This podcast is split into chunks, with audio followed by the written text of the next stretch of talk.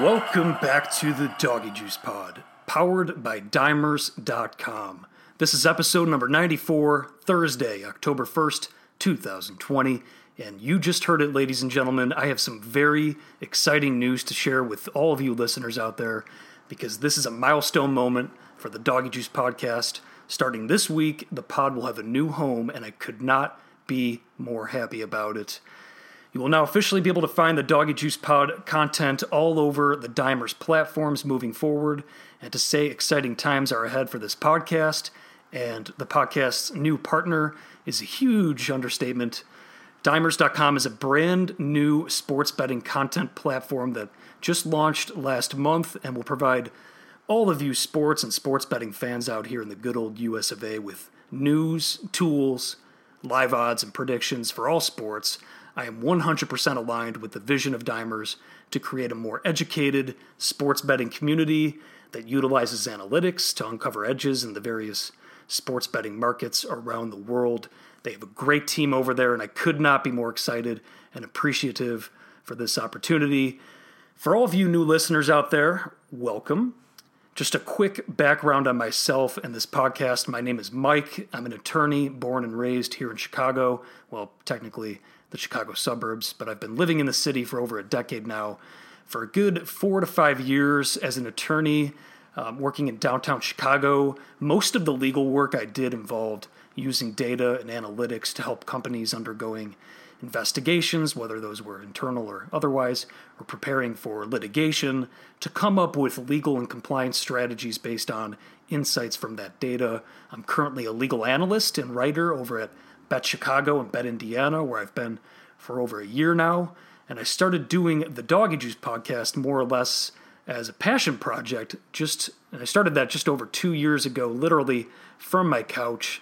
And I started this podcast with the dual goals of keeping listeners up to date with legal developments in the sports betting space here in America as more and more states legalize sports betting, while also educating new bettors out there interested in learning how to attack things the right way. Over the years, I learned a great deal about sports handicapping from the late, great David Malinsky, who lived in Las Vegas. People in the industry obviously know who he is, and in my opinion, he was the greatest sports handicapper of all time. He used to work with Billy Walters, and he taught valuable lessons before his untimely death a month before PASPA was overturned.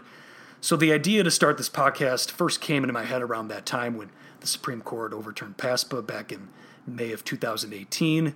I thought it would be fun and worthwhile to discuss some of the things I learned from Malinsky over the years, and really, more importantly, to help people here in the States learn how to think as a sports bettor, because that's the important thing, especially if you're trying to do this over the long haul. It really is all about numbers and learning how to process information and weed through the BS in as efficient a manner as possible. So with my legal background, this is just a natural fit for me. And now fast forward 2 years later, 94 episodes in, a boatload of units won for my loyal Doggy Juice Pod listeners who've been around for the entire ride so far. And now we have legalized sports betting taking place in nearly half the states, with plenty more to come. This is only just the beginning, and these next few months and years will be crucial to the development of the legal regulated sports betting market here in the United States. And partnering up with a site like Dimers is the absolute perfect thing for this podcast, because Dimers' goal is to build a community of like-minded thinkers who want to help educate others about sports betting and ultimately growing together during these incredibly exciting times. So welcome all of you out there. I hope you enjoy making the Doggy Juice Podcast a part of your weekly routine. We're coming off Ugly Dog Week, and boy, oh boy, did the dogs bark last weekend. Oh man, Kansas State won outright over Oklahoma as 28-point underdogs. If you sprinkled some money line on that one, you could have gotten K-State at 16-1 odds on the money line. Georgia was on upset alert. They were losing at halftime to Arkansas before pulling away in the second half, but they did not cover in that one. Georgia Southern, another podcast play. They were right there in the end, almost won outright. They lost by two in the closing seconds to Louisiana Lafayette as 11.5-point closing underdogs. A lot of other big dogs made some noise last weekend, and there's a few more that I like on the card in both college football and the NFL this weekend, and some favorites too. So let's get down to business. I can feel it all the way down in my plums, getting all swollen. The baseball playoffs are here, and it's kind of nuts. With 8 3-game series taking place yesterday, baseball fans out there were definitely in their happy place. So in this episode of the Doggy Juice Podcast, I sit down for a chat with my pal Dobzilla, one of the very first guests of the Doggy Juice Pod, to break down some baseball, talk about how his beloved White Sox here in our wonderful city of Chicago were one of the most profitable teams to bet on in this wacky shortened 2020 regular season. And the White Sox actually were the number one most profitable team for run line bettors this year. So Dobzilla and I chatted about the randomness of these playoffs, and he offers a few things to look for as we continue on. And then after that, I'll dive into some college football and the NFL. And of course, we'll hear back from the Doggy Juice Pod's very own, the Danimal, to hear what his NFL picks are for the weekend. But first, some quick hitters. Updated presidential odds. And to be clear, the Doggy Juice Podcast is not a political podcast, so we do not delve into political takes here. We only look at the betting market from a purely objective perspective for the sole purpose of finding betting edges.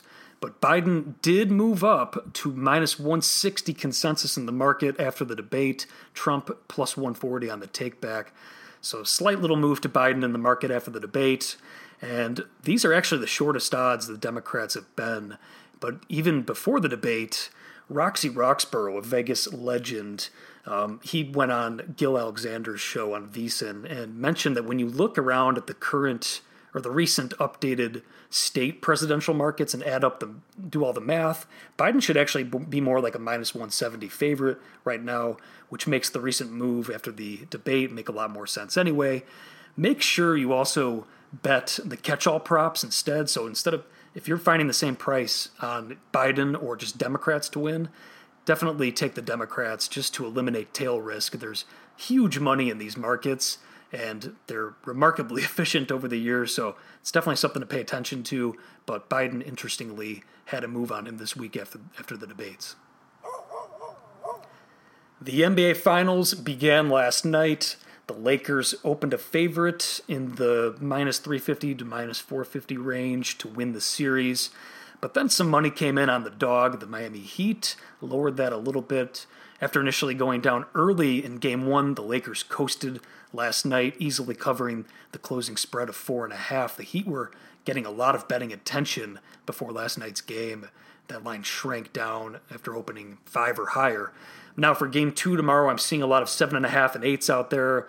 A lot of that is due to the injury concerns for the Heat. I know Bam Adebayo and Goran Dragic are injured right now, so obviously that's why that line's a little bit higher right now than your Game 1 line. But it's going to be hard for the Heat to win 4 games in this series when the 2 best players on the floor are on the other team.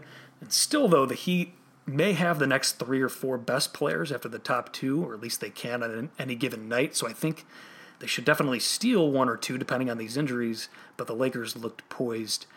They look poised to win this one in 6 games, I think. The Preakness is this weekend to close out a most bizarre 2020 Triple Crown. There's not much betting interest in this one, or interest in general, just with everything else going on in the world right now, and sports-wise as well. But the Preakness will see its fair share of action, no doubt. Authentic, the Kentucky Derby winner, is the shortest shot at around plus 180. Tiz the Law, the Belmont winner, is not racing in this one. And Authentic's probably going to close even shorter than the current odds, at least from what I'm hearing. Art Collector is next at around 3-1 odds. Swiss Skydiver, 6-1. And Thousand Words, 6-1 odds, are the next shortest shots behind that. And behind them, there's a pack of about 15-1 odds or higher. Thousand Words, it's a Bob Baffert horse. That's the one that I thought was ready to make some noise back in the Kentucky Derby before flopping and getting scratched right before that race. And that's actually the horse I bet on back before the Derby here on the Doggy Juice Pod as well. But Baffert, interestingly, he's 5 for 5 with Kentucky Derby winning horses, winning the Preakness. So that's something to keep in mind for Authentic. Only a 4-week layoff after the Kentucky Derby, though, for Authentic, so it's less of a layoff than that horse is used to. Swiss Skydiver is getting a lot of talk right now. I'm interested in actually getting into play on my horse, Thousand Words, though I will look to key that horse in with Swiss Skydiver, Authentic, and Art Collector on my tickets. But as always, we always say on the Doggy Juice pod that pari-mutuel wagering the horses is incredibly difficult, next to impossible to beat in the long run. The household is just too high to overcome in the long run, but nothing wrong with throwing some pizza money down on a Triple Crown race. All right, on Tuesday of this week, the Major League Baseball playoffs began, and to say it has been a wild ride so far would be quite the understatement. So to help sort through all of it, last night I sat down with the resident Doggy Juice Pod baseball expert Dobzilla for a brief chat about the MLB playoffs, and we even quickly touch on our experience with the Illinois sportsbook apps so far. Here it is. It's a pleasure to bring back on a true OG, one of the very first guests of the Doggy Juice Pod. Making his return is the Dobzilla. How's it going, man? It's going well. How are you? Doing great, dude. And I bet you're doing even better because you are a baseball aficionado, and we had 8 postseason games today. Actually, we're recording this on Wednesday night, and the Dodgers game just, I think first pitch just came down in that one. So, I mean, it must just be like absolute heaven for you, I'm assuming, right now. And I know you have a day job and stuff, but how are you going about handling all this baseball action right now all at the same time today and this week? Dude, I was saying earlier that this is the best day of baseball I've ever seen. I mean, everyone gets into the playoffs more for baseball. It's kind of like hockey, that there's so many games during the year that a lot of the, I guess, sometimes fans don't pay attention or watch every game, but having 8 games of playoff baseball on in one day is pretty fantastic. It's completely unprecedented. I know, like, Tim Kirchens said something along the lines of "This is the greatest day of my life" or something like that. But but yeah, I mean, for everybody out there listening, Dobzilla is a Chicagoland born and raised old friend of mine. We go way back. He's a Sox fan by trade, but a baseball purist in the sense that he appreciates the history of the game. He knows the ins and outs of the game. He grew up around the game, and he's someone who I consider to be a very terrific spotter of value on the baseball betting boards. But before we talk baseball, I want to talk to you a bit about the Illinois sportsbooks with you, specifically sportsbook apps. And for all of our lives, you and I here in Chicago, we've had 0 legal sports betting apps available for us to bet on our phones until June of this summer, and now we have 5 mobile outs just in a matter of a few months. We have 5 of them with more on the way. We got Bet Rivers, DraftKings, FanDuel, PointsBet, William Hill. Are there any early takeaways from the Dobzilla on that front in terms of maybe which apps you're liking the most? And just to be clear, everybody, Doggy Juice Pod is not sponsored directly by any of these sportsbooks or apps, but any early takeaways from the Dobzilla on that front on the early apps? Yeah, so I mean, it started and it was the wild, wild west for free bets, pretty much. And you and I have had discussions. They're all just fighting for all of the legal betting business of the Chicagoland area, right? So, I mean, there was probably a good 3 or 4 weeks there. I didn't have to put in more than $50 to $100 on any site, because every week or every other day there would be here, take the Lakers plus 89 and it's free bet, right? It's free money. Right. So yeah, it's free money, literally. So for those of us in the Chicagoland that were sitting here waiting for this opportunity, it was a pretty big heyday to the terms of, I don't know, probably $500 to $700 right off the bat. And that's, I mean, it's a gambler's dream, right? It's basically free money to put wherever you want. Right. No, they're all about acquiring customers right now, and to the point where they're willing to operate at a loss early on. And like some of these bets, like on like DraftKings, for example, like the first score in an NBA game that's been going out throughout the playoffs, you get that boosted the first basket to plus 150 on either side. These are like quick bets too that you can like suck in people with. Like I don't know about you, but I'm getting like my significant other, my fiance, got her signed up on these books, and she's doing the DraftKings app, and she's actually into these games just, you know, early on, it's not much to ask, like, to watch for the first basket of the game. She can go on with her night after that, after the bet's decided. Just see who scores first. And you're getting, it's a plus EV bet because it's a coin flip, you know, unless you're, obviously, if it's a team like the Lakers against a smaller team, you got to look at which team's more likely to get the first possession, get the tip off. But usually it's close enough to even money. And even if so, if it's not even money, you could still take that team at plus 150 on a bet like that. So you're getting, it's a plus EV bet. It's quick. It's easy. You're done with it at the start of the night. There's little things like that that I think are really just, it's just bringing in a lot of people, and it's, and they're good bets. They're fun bets too. So are you doing like a lot of those, the boosters and the, I know like there's like some same game parlays where they actually like refund you if you lose. I think FanDuel does that one. Yeah. So the boosts, you need to keep a sharp eye on, in my opinion. I mean, you've spoken about parlays on this show before. The value for a better who bets often is not necessarily there on parlays, and almost all of the boosts are in fact parlays. So I guess at least in the last probably week or two, maybe 6 to 8 weeks after the heyday of free bets came out, they've started to push people more towards parlays. They have like 30% parlay boosts and things of that nature, which for the untrained eye seems like a good deal, but you're going to lose those most of the time, right? So you definitely have to keep your eyes open for some of those boosts. But that being said, if you see something you like on there, take it. Like fire away. Otherwise, just do it. You know, the White Sox too. It's like, you know, you see like the Cubs Sox deals in the playoffs, but the Sox in Game 1 yesterday, which they won, obviously. You saw like a market move, and PointsBet's advertising on that was, hey, we're bringing it down from minus 130 or minus or whatever the starting line was, or the line in the market at the time when they started the promotion. They said we're gonna make it even money for you. We're gonna move at 30 cents. But then, you know, if people that are paying attention to the market, there was a market move on the A's before the game, and you can actually find the Sox minus 110, minus 115 in a lot of places, and that really takes away a lot of that edge and stuff. But they're still advertising it like, hey, we're giving you 30 cents here, when in reality the market moved on you. So you got to be still paying attention.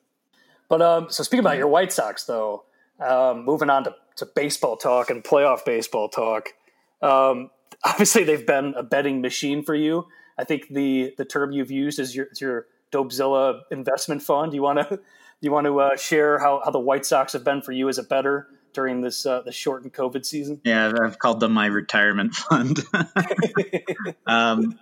Yeah, they've just been absolutely fantastic, and obviously I was biased going into it. I've been waiting for this team for, 5 years at this point. I saw all the moves that Rick Hahn was making, and I loved them all. I was just sitting here waiting for a lot of our prospects to get up, and I compare it a lot to the your beloved Chicago Cubs, the year where they overperformed in 2015. Yeah, just out of nowhere. Took it to the NLCS, lost to the Mets there, unfortunately, but they were a year early, at least, for where they should have been, and that was this year for the White Sox. Like they're one of those teams that they're so talented but so raw. They win a lot of games that they shouldn't, but they also lose some games they shouldn't. So I have been burned as well, and I've expressed my frustration at times to you with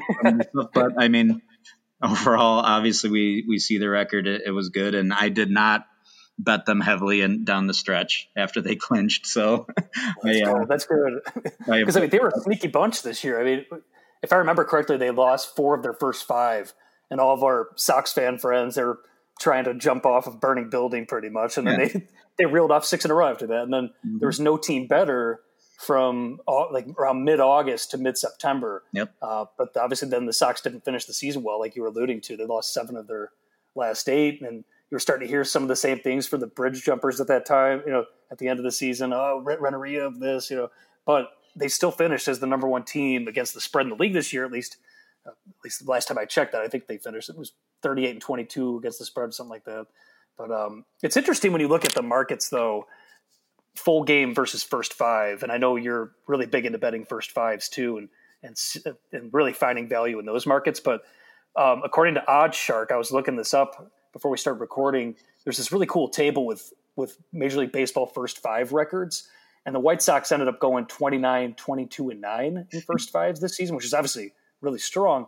But despite that, if you were betting them, and they got so popular in the betting markets than they were to start the year, but if you were betting $100 on them for each first five, you actually went slightly in the red this year. You were down $28.42.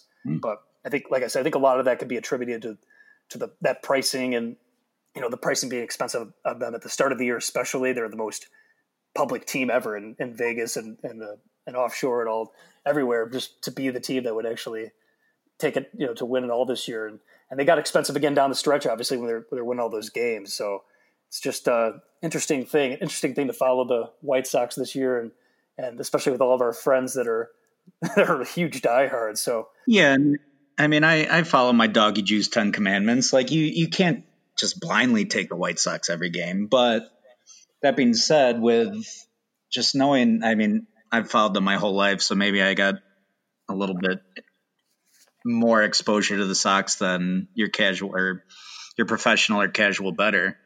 But if you see a line on the White Sox minus 170 against a better pitcher than, I mean, let's say Dylan Cease is going, just a mid-tier starting pitcher against the Indians and Shane Bieber, for example. I don't even know if this happened this year, but you get the White Sox at a minus or a plus 180 line.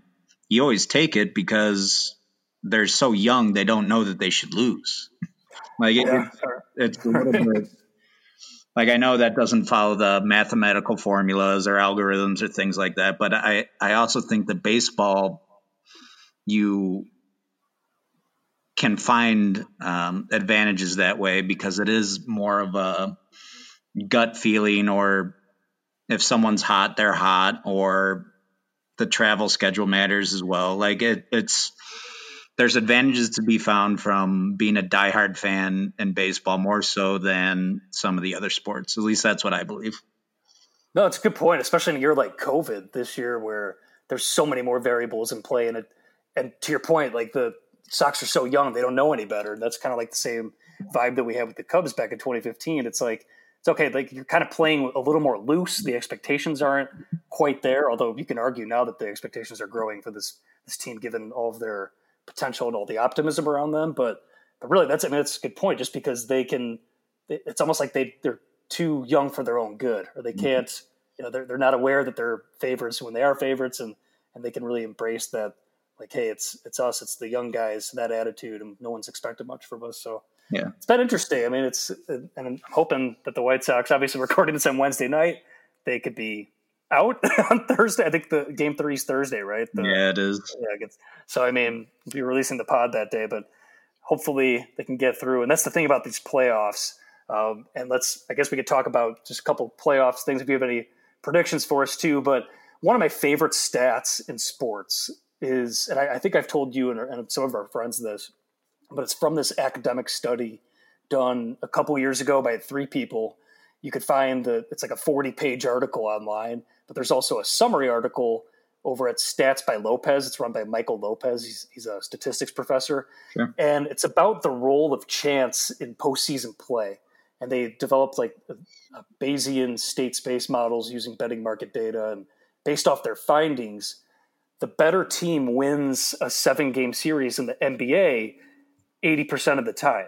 And for the better team to advance 80% of the time in other sports, here's how long of a series you'll need to play. In the NFL, you need to play a best of 11 to get the better team to win 80% of the time. It's not too much different than the NBA. But for the NHL, and we know how random NHL playoff hockey can be, for the NHL, you just need to play a 51, best of 51 to get the better team to win 80% of the time. And in baseball, you have to play a best of 75, according to their findings, to get the best team to win 80% of the time. So we're dealing right now on Tuesday, and that's why obviously baseball, we see all of that variance as it is, you know, before this year. But now this year, we're starting out with 8 best of 3 series to kick off this MLB postseason. And sure enough, today we had the Cubs lose today against the team that they're pretty heavily heavily favored over, and the Marlins. And we had our first two-game series sweep with the underdog. The Astros beating the Twins. Mm-hmm. So obviously the underdogs are already kind of letting it be known. So is this, I mean, for me, it's almost like a dog or pass type of thing. And I don't make numbers in baseball, and I just try to follow the market whenever I'm making baseball bets and try and get on the sharp side. But are there any things, I mean, are you thinking along the same lines as me, like looking more underdogs early on in the early going here in the playoffs, and kind of what's your way of attacking the playoffs early on from a betting standpoint? Yeah. And I mean, we had a discussion early, even before this all started, that I like the season bets or the future bets for all of the lesser teams in the NFL league, because there's going to be way more variance in a 60-game season. There's just no way around it.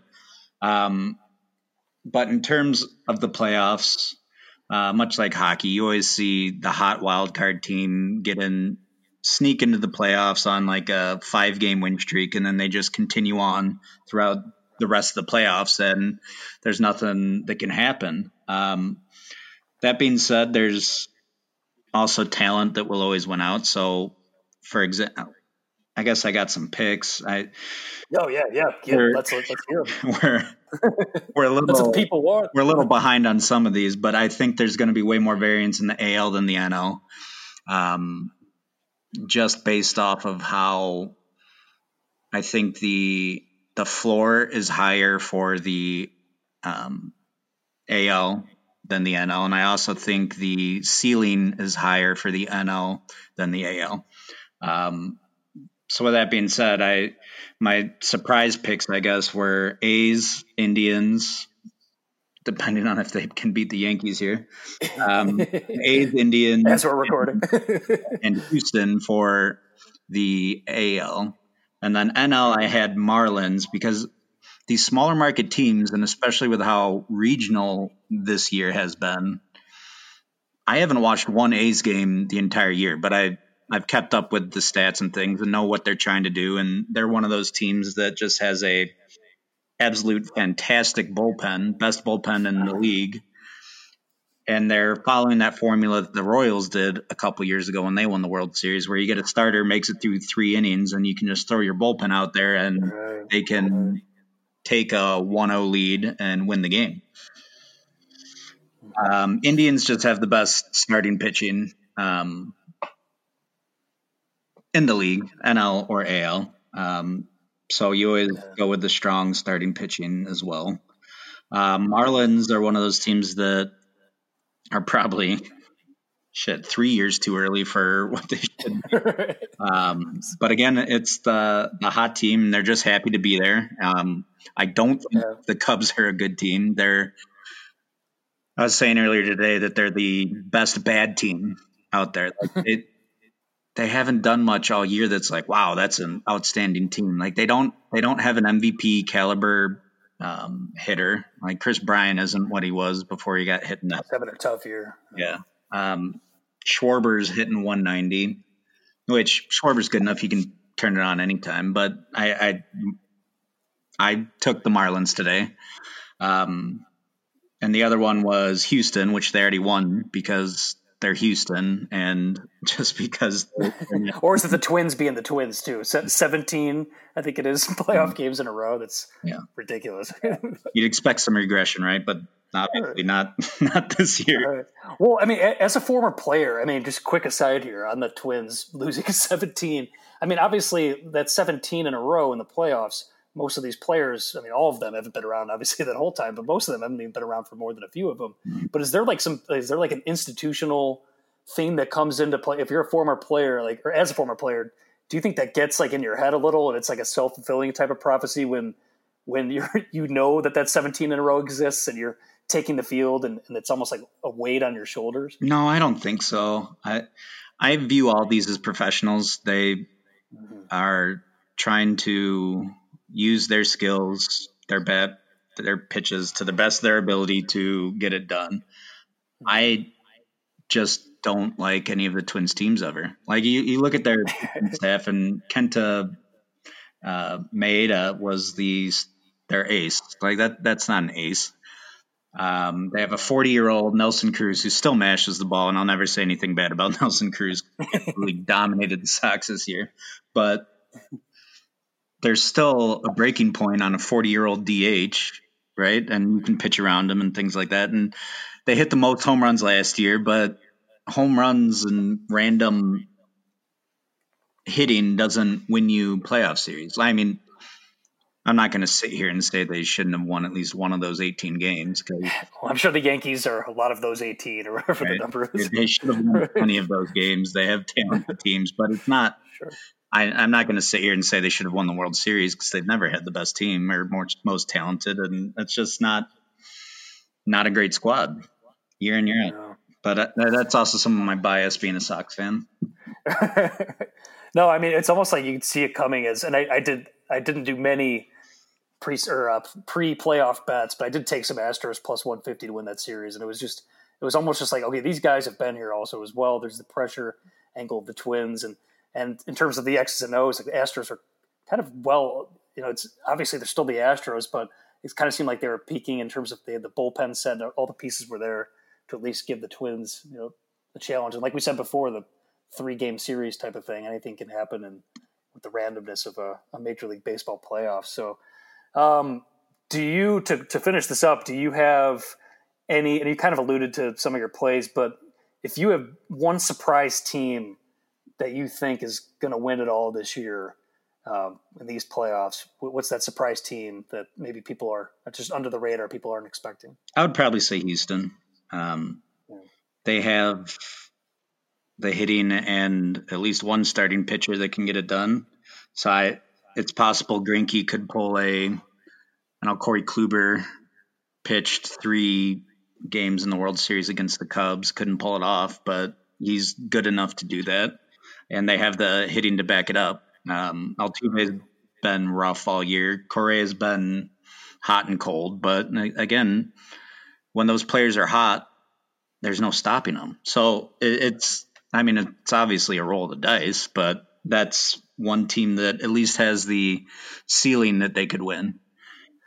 Yeah, and when you got to stand 6 feet apart, it's a little harder to find some shenanigans under the jersey too. Right. You know? But I will say it's going to be so tough to beat the Dodgers. They're so good.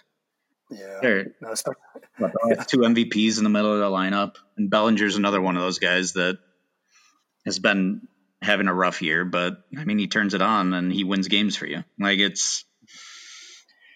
I think some of these stars are going to come to play in the playoffs, and it's just a matter of who can get it done that will win. Right. Yeah. I mean, who will get it done and who will avoid the bad beats and the bounces of the ball, because as we know, the baseball playoffs, crazy shit can happen. And we've already kind of seen the start of it right now. Yeah. So. There's also teams that just go out there and win for whatever reason. Like the St. Louis Cardinals is one of them. All right. Year in, year out, they don't have the squad to compete with, I mean, the Cubs some years and some of the other teams, but they're always up there and winning games in the playoffs seemingly effortlessly. And Yankees is the other one. They just expect to win, and I don't know why. That's how it is. They just – it's – a bit of a culture thing, and they're like, oh, we're just going to go out and win, and if we give up 4 runs in the first 2 innings or whatever they did today, they're going to put up 5 in the fourth and be fine. Yeah, something about having all those studs. You just feel like when you're pitching and you turn around and you see Stanton and all these fans or all these star players, there are no fans, just star players behind you as a pitcher. It's got to be kind of reassuring when you give up 3 or 4 runs to start the game. You look back and you know that those guys are going to be getting 3 or 4 at-bats in the game. So there's something to be said there for sure. Mm-hmm. All right, dude. Well, thanks for coming on. This is awesome bringing you back. And no other person I would have wanted to bring on to start out these crazy baseball playoffs and help us all sort it through. So thanks for coming on and good luck with all your action. And we'll be bringing you on again, I'm sure, soon enough to talk about some baseball. Yeah, sounds good. Thanks for having me. All right, dude. Talk to you later. All right, bye. Godzilla! Thank you very much, Dobzilla. Really appreciate you coming on. The MLB playoffs this year are feeling a lot like March Madness, and I'm definitely here for it. Maybe not in future years, but very exciting stuff these past few days. All right, time to move on to gridiron handicapping. Let's start with some college football. Yeah, baby! Yeah. Like I said at the top of the pod, Ugly Dog Week last week did not disappoint. I'm going to keep the college football talk relatively short, though, in this episode because this pod is going to run a little bit longer than I had planned. But this week, my favorite play on the board is West Virginia, +3, and Moneyline at +125 or better. The wrong team's favored in this one. Mountaineers are hosting Baylor at home. I'll gladly scoop up the home dog catching a field goal here. Baylor is overrated, according to my numbers. West Virginia coming off a bit of a misleading final, losing to an OK State team that really wanted to break out of its cocoon last weekend. I think in this spot, this line should be the wrong team is favored. I do have West Virginia slightly favored in this one, so I will gladly take a full field goal with the underdog home team in that one. Another home dog, Iowa State. It's at 7.5 on FanDuel last time I looked, but I would only get in for about a half a unit on this one, sprinkle some money line as part of that half a unit. I was really looking forward to playing Iowa State at home this week as a dog hosting Oklahoma, and especially when it looked like Oklahoma was having a tough time getting past K-State last week. But now I'm really just looking into it, and I want to do it for a little bit less. I have a little bit less conviction on it just because Oklahoma lost that game against K-State outright. They're going to have their full attention, obviously, on this one, but it's +7 or better. It's definitely worth a slice of pie on the Iowa State team that I've been all over here on the Doggy Juice Pod the past couple years. Brock Purdy and Iowa State, led by Matt Campbell. They're 100% live dogs here, and I think it's just going to be a great game. Saturday, one of the best battles in the Big 12. And then in terms of primetime action, Georgia versus Auburn in the SEC. I definitely lean the way of Auburn getting the points and recommend a small position at Auburn at anything +7 or better, but pay attention to whether or not JT Daniels starts for Georgia. The Vultures have already chipped away at this one, though, because this one opened at +8 in Circa in Vegas, and you can get north of a touchdown for a while on this one. Be sure to check out the Bet Hub for college football over at Dimers.com for news on these games, especially as they approach, and updated win probabilities as Saturday gets closer. All right, it's time to move on now to some NFL talk. Hello! COVID has had its first big impact on the NFL. Unless you're under a rock, you've heard that for Week 4, the Titans and Steelers game was postponed, and then just today it was officially announced that that game will not be played this week between those 2-3-0 teams. The aforementioned Titans are the first team in NFL history, at least according to my knowledge, to start the season 5-0 straight up, but 0-3 against the spread. And their 3 wins over the Broncos, the Jaguars, and the Vikings. Totals continued to rip on the over last week. Overs cashed, and people were rewarded for betting their overs for the most part, although interestingly, totals were looking like they were heading under in a lot of the first halves before the onslaught of offense came on later in a lot of the games. For reference, the average NFL total heading into this year was just about smack dab at 45, and that number was up from previous years when it was consistently in the low 40s, but now we're seeing so many games priced in the 50s, some of them in the mid to high 50s. So if you're looking to bet these overs, just keep that in mind because it's becoming more clear that it's being priced into these numbers, and we're likely going to see a pendulum shift here in the next few weeks where we start getting some more unders, especially as defenses figure stuff out, learn how to tackle better, and start to assimilate more the units together because they didn't have, obviously, much of an offseason to go at full speed. Not the best-looking card this week in NFL Week 4, to be honest, in terms of appetizing games. But before we move on to my official plays for the week, let's hear who our pal, the Danimal, has going this week. What is up, Danimal? Welcome back to the pod. Last week was your first losing week this year on the pod, 1-2. But I think we had a little lesson that was learned with that, especially with that total, right? In that Monday night game with the Chiefs and the Ravens. Yeah, I had to check my notes to make sure that I gave out 53.5. Otherwise, it would have been an over, and I would have felt bad. And again, still hand up for you slowpokes. You probably lost that bet, but it was there. And Doggy Juice always tells me to try to bet on Wednesday, Thursday, or any time in the week, but that total, you got screwed if you waited. absolutely screwed. And like all those people out there bitching about taking 54.5 and losing, of course that game should have went over, but it didn't. That's the fact of the matter. And 53.5 was available all week. And obviously it was foreseeable that maybe some public over money would come in to push that puppy up a little bit. Books definitely needed that to go under, and it stayed under the closing total. But Danimal did give it out, 53.5 on the pod last week. Got to get at those numbers early.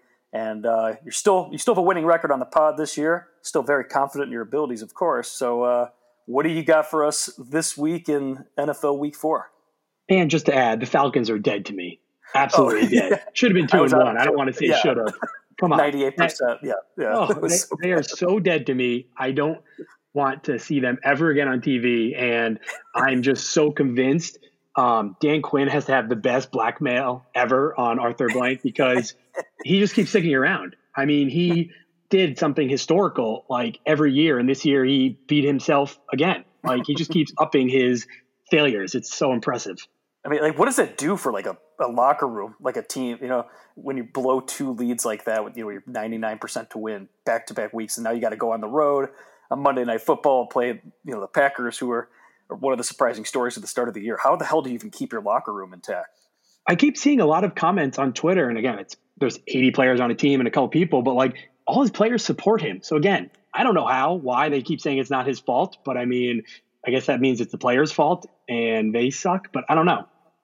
All right, well, what do you got for week 4? I'm assuming you're staying away from the Falcons on Monday night, though. Yes, in a way, but I have 4 bets and then one little teaser tickler, but I hate big lines in the NFL. I know it's going to catch me, and the Giants just stink. They're so bad. They're not going to get any better. There's no hope for the Giants. The Rams, I'm hoping they figured something out a little bit against the Bills, albeit they were down a lot. Maybe that offense clicked a little bit. Rams given 12.5, 13. I know the line opened around 9 or 10, but under 2 touchdowns, I have to take it.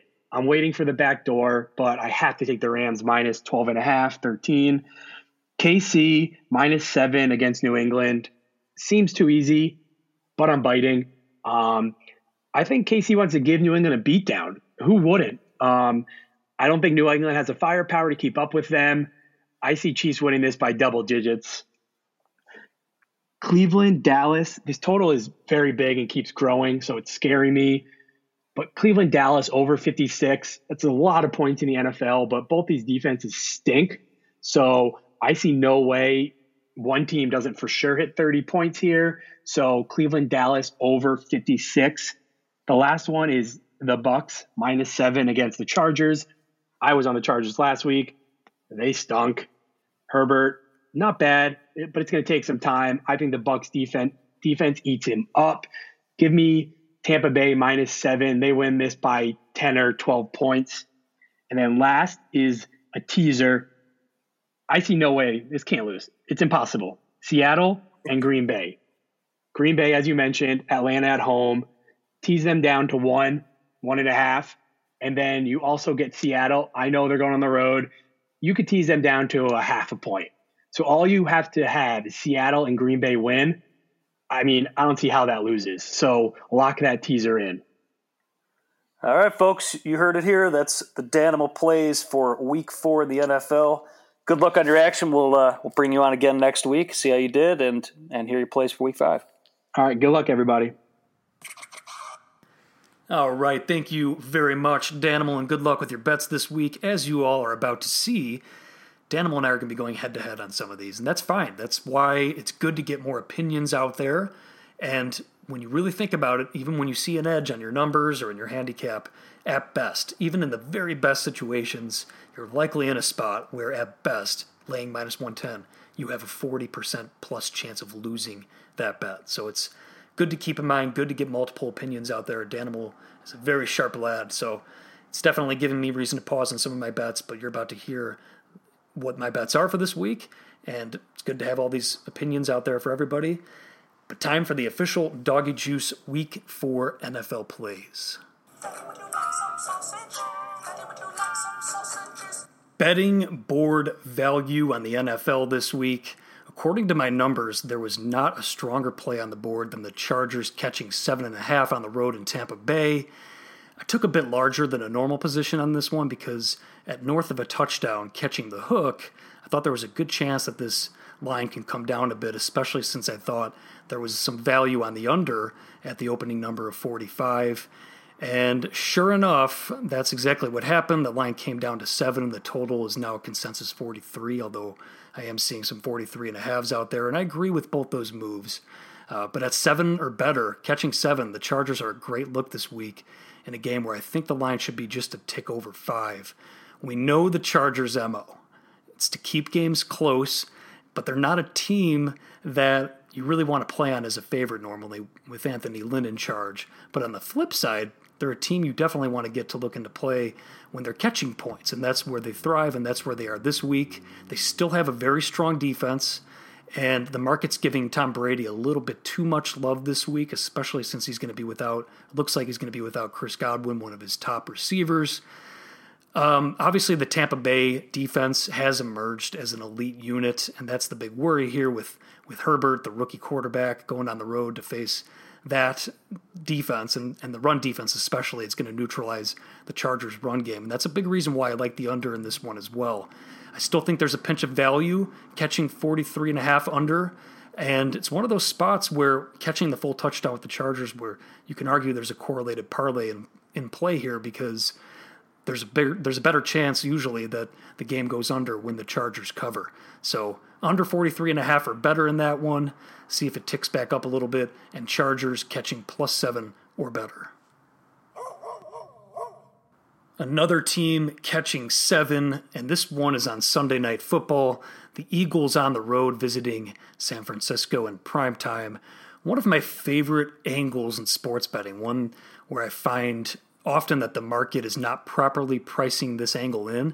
It's looking to play against teams returning from a long, extended time away from home. And that applies to the banged-up 49ers this week. The Niners, they've been away from home for a couple weeks now, playing against the two New York teams, and looking impressive in the process, I may add, especially with all those injuries going on with that team. But that's why I think we're having a little bit of additional value here on the underdog Eagles. When teams away from home, or when they're away from home for that long, I love looking to fade them in that first game back. This applies to long basketball road trips, baseball road trips, and even hockey too. Usually there's so many distractions associated with returning home from that long trip, being a long time away.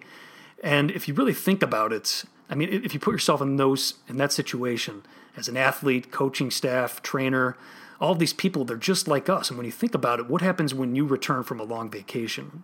When you return to your house, you got to catch up on a lot of stuff. You have to get all of your ducks in a row. Maybe, that's doing your laundry or figuring out, catching up on work, catching up on your messages and stuff. And these athletes obviously don't have the same day-to-day concerns as we do. But at the same time, they also do in some of the small things. And that distracts them from preparing for this week's game. The coaching staff as well, they have families to return to. So one of my favorite angles to play on, and a profitable one over time, is to look to fade these teams coming back in their first game from a long trip. And you can argue that this is even more magnified right now in the days of COVID travel. Add in a desperate winless team, 3 games in with the Eagles here. Ordinarily, I'd say probably look to maybe even fade a winless 0-3 team in this spot, just because they're usually so deflated after losing an all-in effort down 0-2 the week before. But amazingly, the Eagles, when they tied last week, they picked up ground in the NFC East after tying the Bengals last week. And we know there's still a path. More importantly, the Eagles still know there's a path for them in the weak NFC East, the very weak division, especially with the Cowboys banged up. And they're going to come into this game ready to prove something, I think. And yes, Wentz has looked terrible, very bad early on, but that's why we're seeing this inflated price. Remember that when the season started, both these teams were 1 season win apart in season win totals, roughly 9.5 and 10.5. That's not a 7-point line, and the Eagles were banged up early on. They continue to be, but they do have Lane Johnson back healthy. He's an integral part to that offensive line. And the Niners are still very banged up. They might get Kittle back and a couple other guys back, but that defense is looking a lot different. This line should be closer to 4.5 on my stuff. Add in that angle on returning from home and all the distractions for the 49ers, and it makes me really like this play a lot on the underdog Eagles with everything to prove. So sprinkle this one in every single way with the Eagles catching points and plus money on the market. Split your ticket first quarter, first half, full game, and money line. And as always, shop around for the best price in the markets.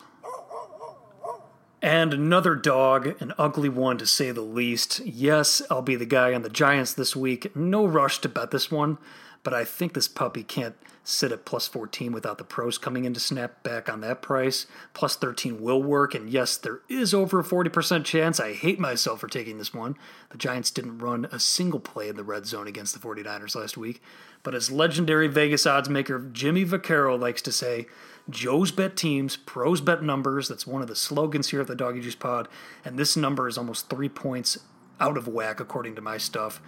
And I get it, the Giants are a mess right now while the Rams have impressed out of the gate, but remember that the past 2 weeks the Rams have flown from the East Coast back to the West Coast, back to the East Coast, and now again back to the West Coast. That's a lot of time in the air, traveling during COVID. That's a lot of time away from their homes. It's a lot of distractions returning home, to kind of nail the point home that I was talking about with the Eagles, especially in a shootout. After a shootout with Buffalo last week, it took a lot of effort, a lot of energy. Combine that with the fact that the books are begging you pretty much to take the dog here. The books are going to need the dog here with this inflated price. We'll see where this line goes, but the Giants at plus 13 or better for something small and plus 14 for something more serious. This number is long gone, but I do have positions on the Jets tonight at plus 3 and the money line at plus 125. I'm going to stay away from mentioning bets I have on here that are no longer available in the market, and this is a game that I made a pick'em. Actually, the Jets, close to a pick'em. The Jets, just the slightest of favorites, and the game graded as a spot where I would take 3 points happily with either team. So I completely agree with the line move as the Broncos named Brett Rippon their starting quarterback.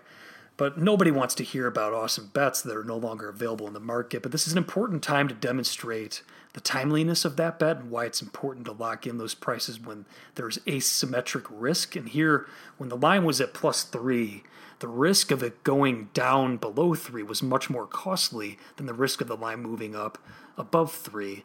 And especially which is a spot that was unlikely in a game between these two teams with such a low total. So grabbing the Jets plus 3 when it was available involved asymmetric risk. It was more beneficial to take that then because the chances, the losing out on that plus 3 was way more detrimental than maybe missing out on a plus 3.5 if that showed. So I also like the first half under in that one. I have under 20 at minus 115. I think that's worth a good look.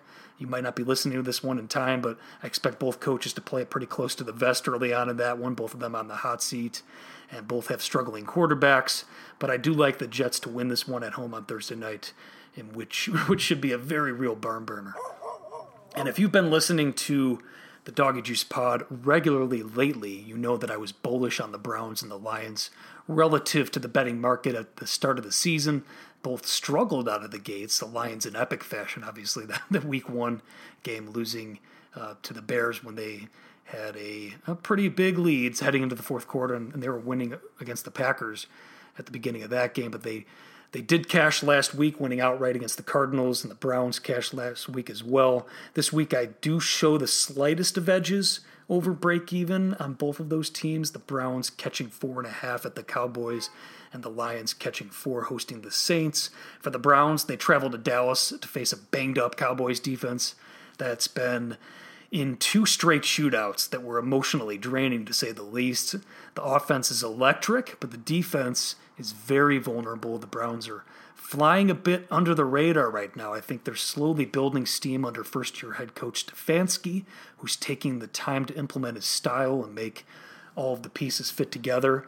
With their schedule and the fact that they don't have to travel more than 250 miles away from home after this game until after Thanksgiving, that should only help give them more continuity and more confidence early on in the season. This is one of their biggest tests, though, over the next couple of months. But the Browns, with that running game against the Cowboys' run defense, which would effectively keep Dak and that electric but tired Cowboys offense off the field in the process, The Browns are 100% a live dog in this one, so sprinkle some of that money line at plus 185 or better. As for the Lions, they got a big win on the road last week, cashing our plus 6 and money line tickets. Like I said before, for those of you that follow the Doggy Juice Pod recommended plays, the Lions have the pieces. They're getting healthy, especially on defense. They have the pieces on offense, and they are a live dog at home on this one. Certainly, the book is out on Drew Brees.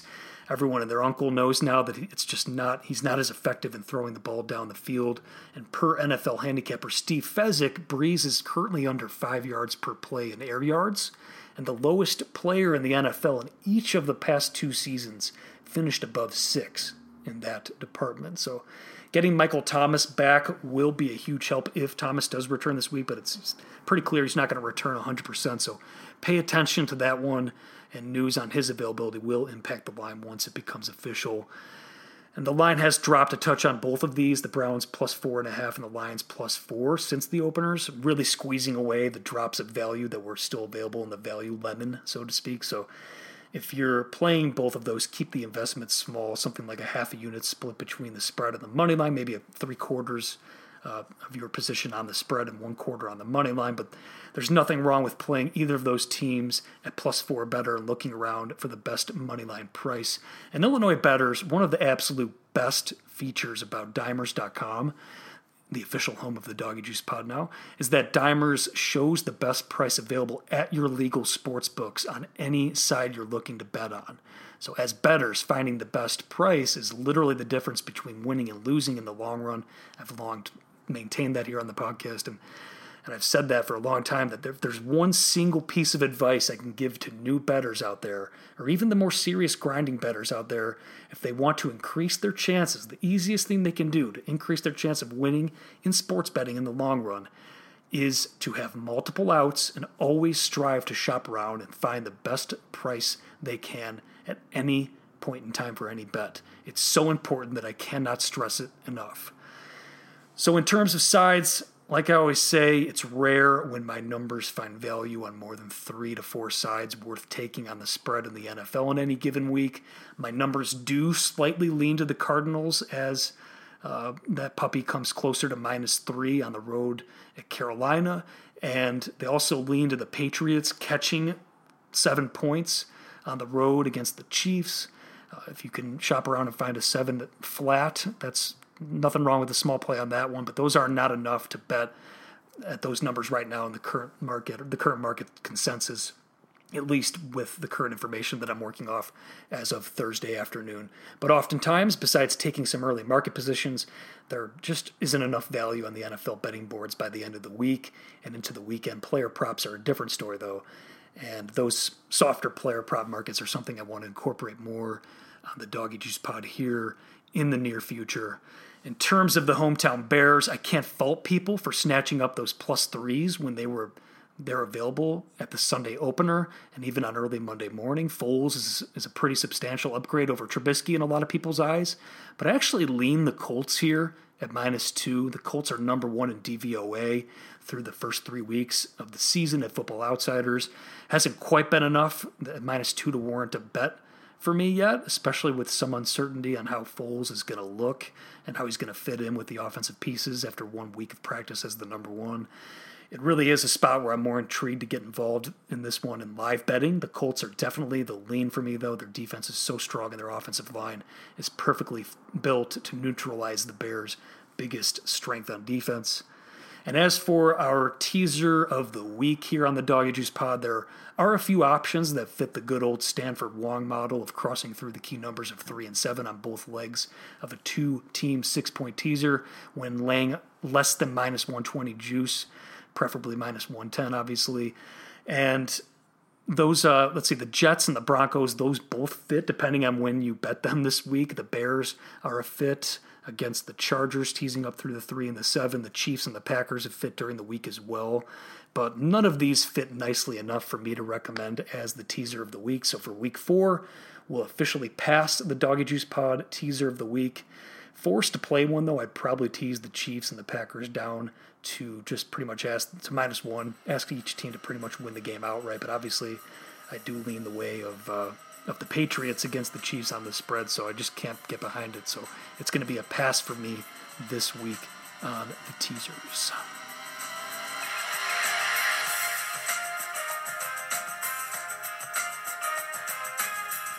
All right, that'll do it for this episode of the Doggy Juice Pod. I am so excited to get going with Dimers and appreciate all of you for listening. And all of you new listeners out there, welcome to the podcast. As always, follow me on Twitter and Instagram at Doggy Juice. I'm looking forward to bringing on a whole new slew of guests in upcoming weeks, so be on the lookout for that.